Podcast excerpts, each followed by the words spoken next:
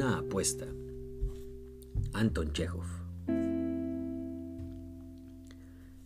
Era una oscura noche de otoño. El viejo banquero caminaba en su despacho de un rincón a otro, recordando una recepción que había dado 15 años antes, en otoño. Asistieron a esta velada muchas personas inteligentes y se oyeron conversaciones interesantes. Entre otros temas se habló de la pena de muerte. La mayoría de los visitantes, entre los cuales hubo no pocos hombres de ciencia y periodistas, tenían al respecto una opinión negativa. Encontraban ese modo de castigo como anticuado, inservible para los estados cristianos e inmoral. Algunos opinaban que la pena de muerte debería reemplazarse en todas partes por la reclusión perpetua. No estoy de acuerdo, dijo el dueño de la casa. No he probado la ejecución ni la reclusión perpetua, pero si se puede juzgar a priori, la pena de muerte a mi juicio, es más moral y humana que la reclusión. La ejecución mata de golpe, mientras que la reclusión vitalicia lo hace lentamente. ¿Cuál de los verdugos es más humano? ¿El que lo mata a usted en pocos minutos o el que le quita la vida durante muchos años? Uno y otro son igualmente inmorales, observó alguien, porque persiguen el mismo propósito, quitar la vida. El Estado no es Dios, no tiene derecho a quitar algo que no podría devolver si quisiera hacerlo. Entre los invitados se encontraba un joven jurista de unos 25 años. Al preguntársele su opinión contestó, tanto la pena de muerte como la reclusión perpetua son igualmente inmorales, pero si me ofrecieran elegir entre la ejecución y la prisión, yo, naturalmente, optaría por la segunda. Vivir de alguna manera es mejor que de ninguna se suscitó una animada discusión. El banquero, por aquel entonces más joven y más nervioso, de repente dio un puñetazo en la mesa y gritó al joven jurista, No es cierto. Apuesto dos millones a que usted no aguantaría en la prisión ni cinco años. Si usted habla en serio, respondió el jurista, apuesto a que aguantaría no cinco, sino quince años. ¿Quince? Está bien, exclamó el banquero. Señores, pongo dos millones. De acuerdo, usted pone los millones y yo pongo mi libertad, dijo el jurista. Y esta feroz y absurda apuesta fue concertada.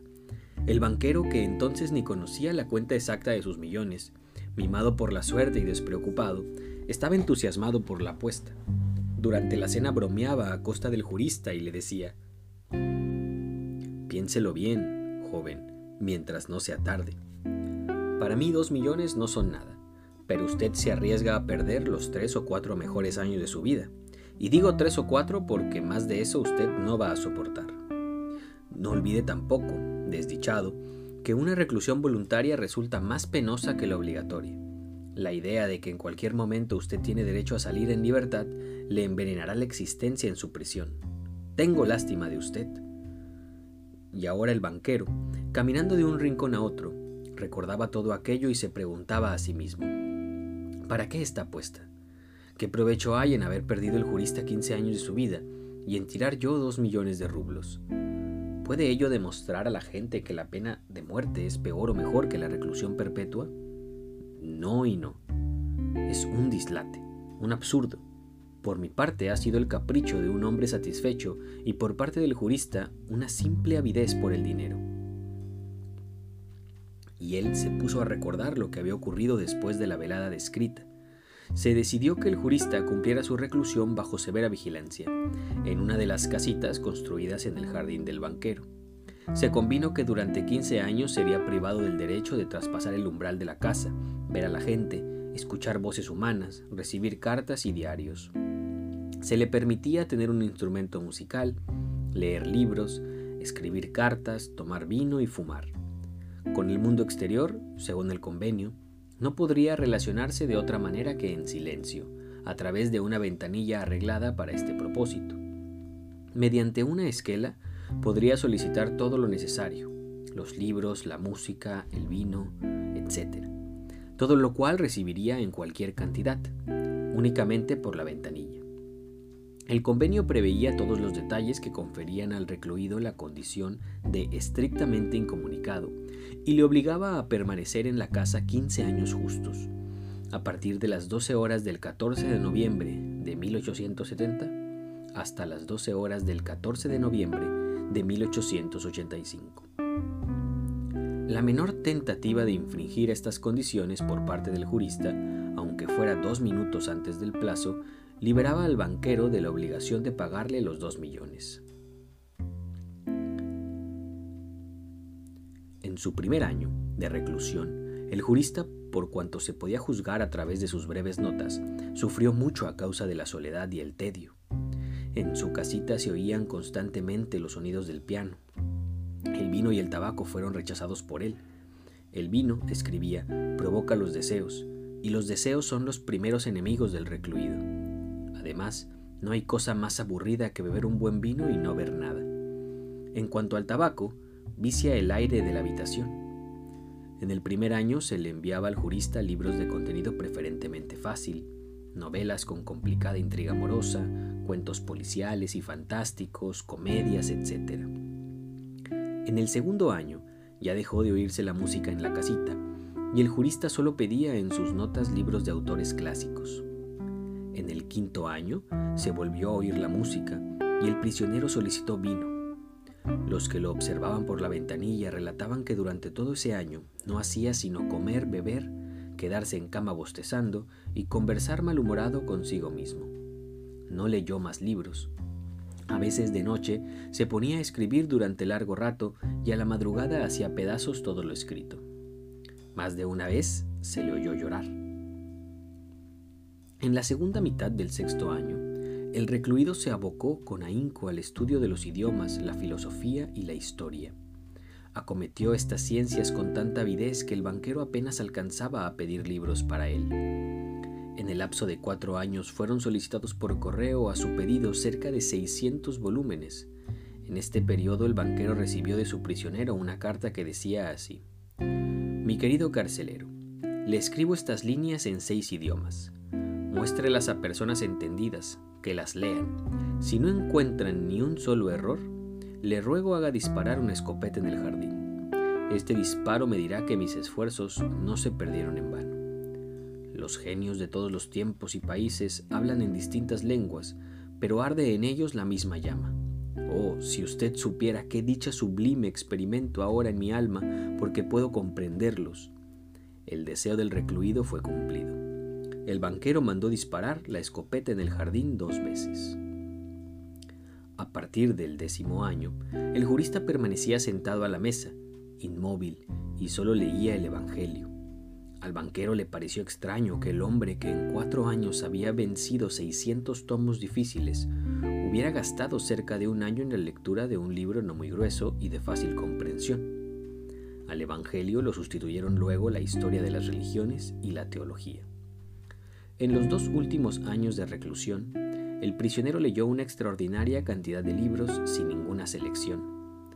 Ahora se dedicaba a las ciencias naturales, Ahora pedía obras de Byron o Shakespeare. En sus notas solicitaba a veces, al mismo tiempo, un libro de química, un manual de medicina, una novela y un tratado de filosofía o teología. Sus lecturas daban la impresión de que el hombre nadase en un mar de los, entre los fragmentos de un buque, tratando de salvar la vida, se aferraba desesperadamente ya uno, ya a otro de ellos.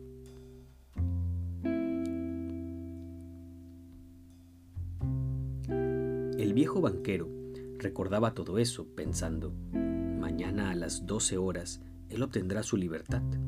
Según las condiciones tendré que pagarle los dos millones.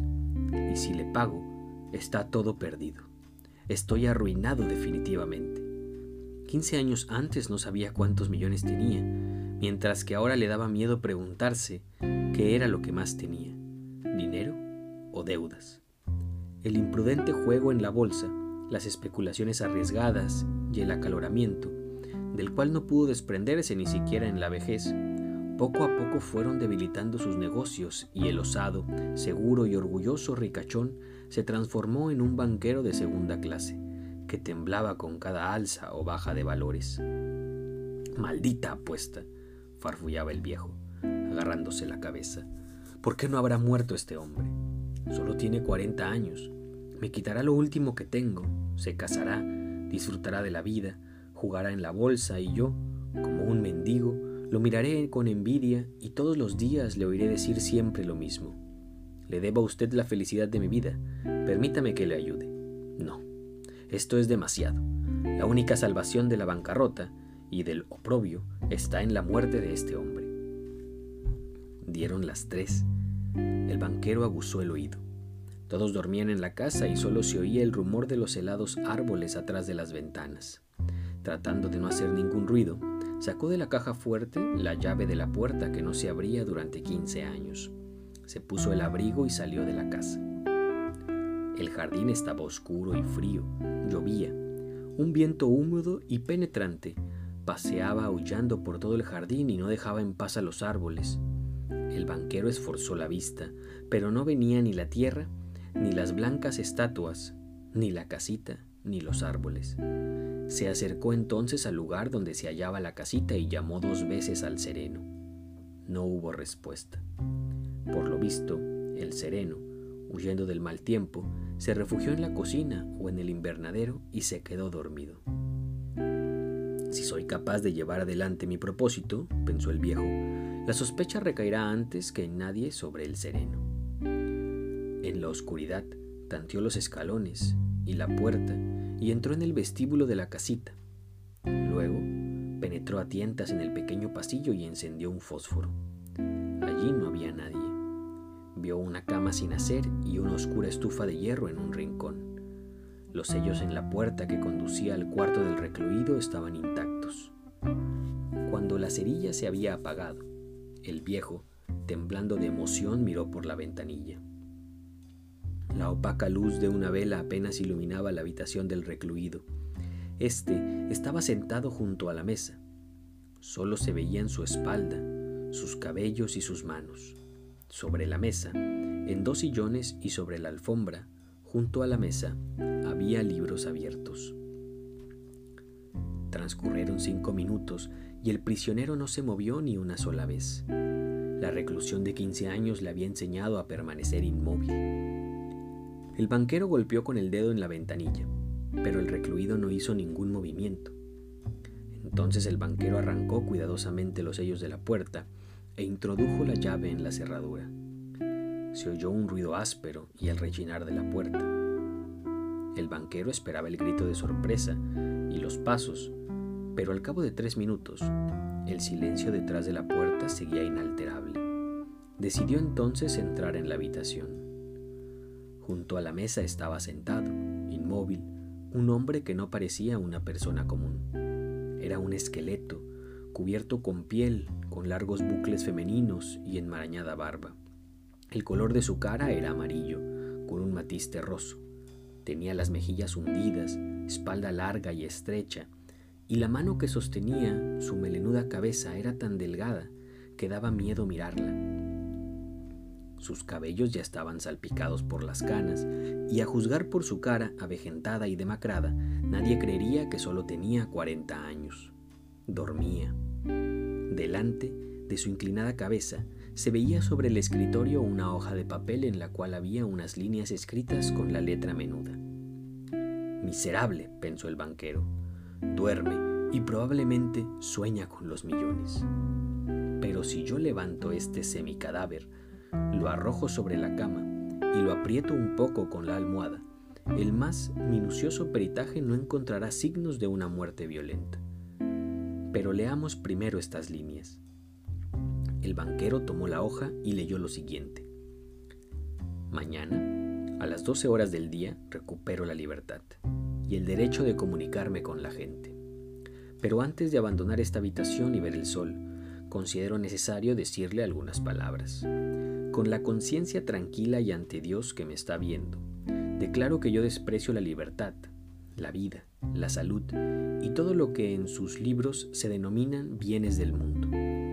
Durante 15 años estudié atentamente la vida terrenal. Es verdad, yo no veía la tierra ni la gente, pero en los libros bebía vinos aromáticos, cantaba canciones, en los bosques cazaba ciervos y jabalíes, amaba mujeres, beldades, leves como una nube, creadas por la magia de sus poetas geniales, me visitaban de noche y me susurraban cuentos maravillosos que embriagaban mi cabeza.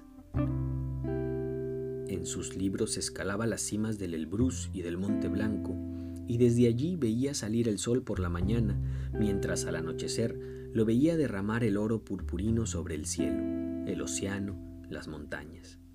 Veía verdes bosques, prados, ríos, lagos, ciudades, oía el canto de las sirenas y el son de las flautas de los pastores.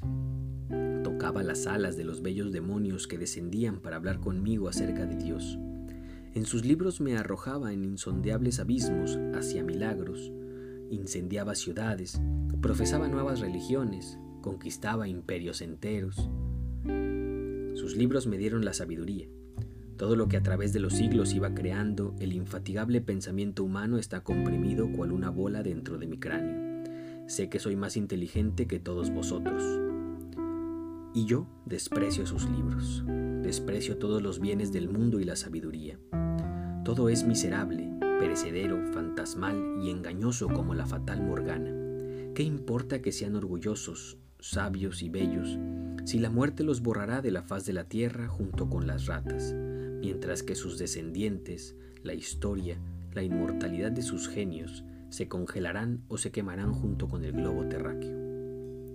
Ustedes han enloquecido y marchan por un camino falso.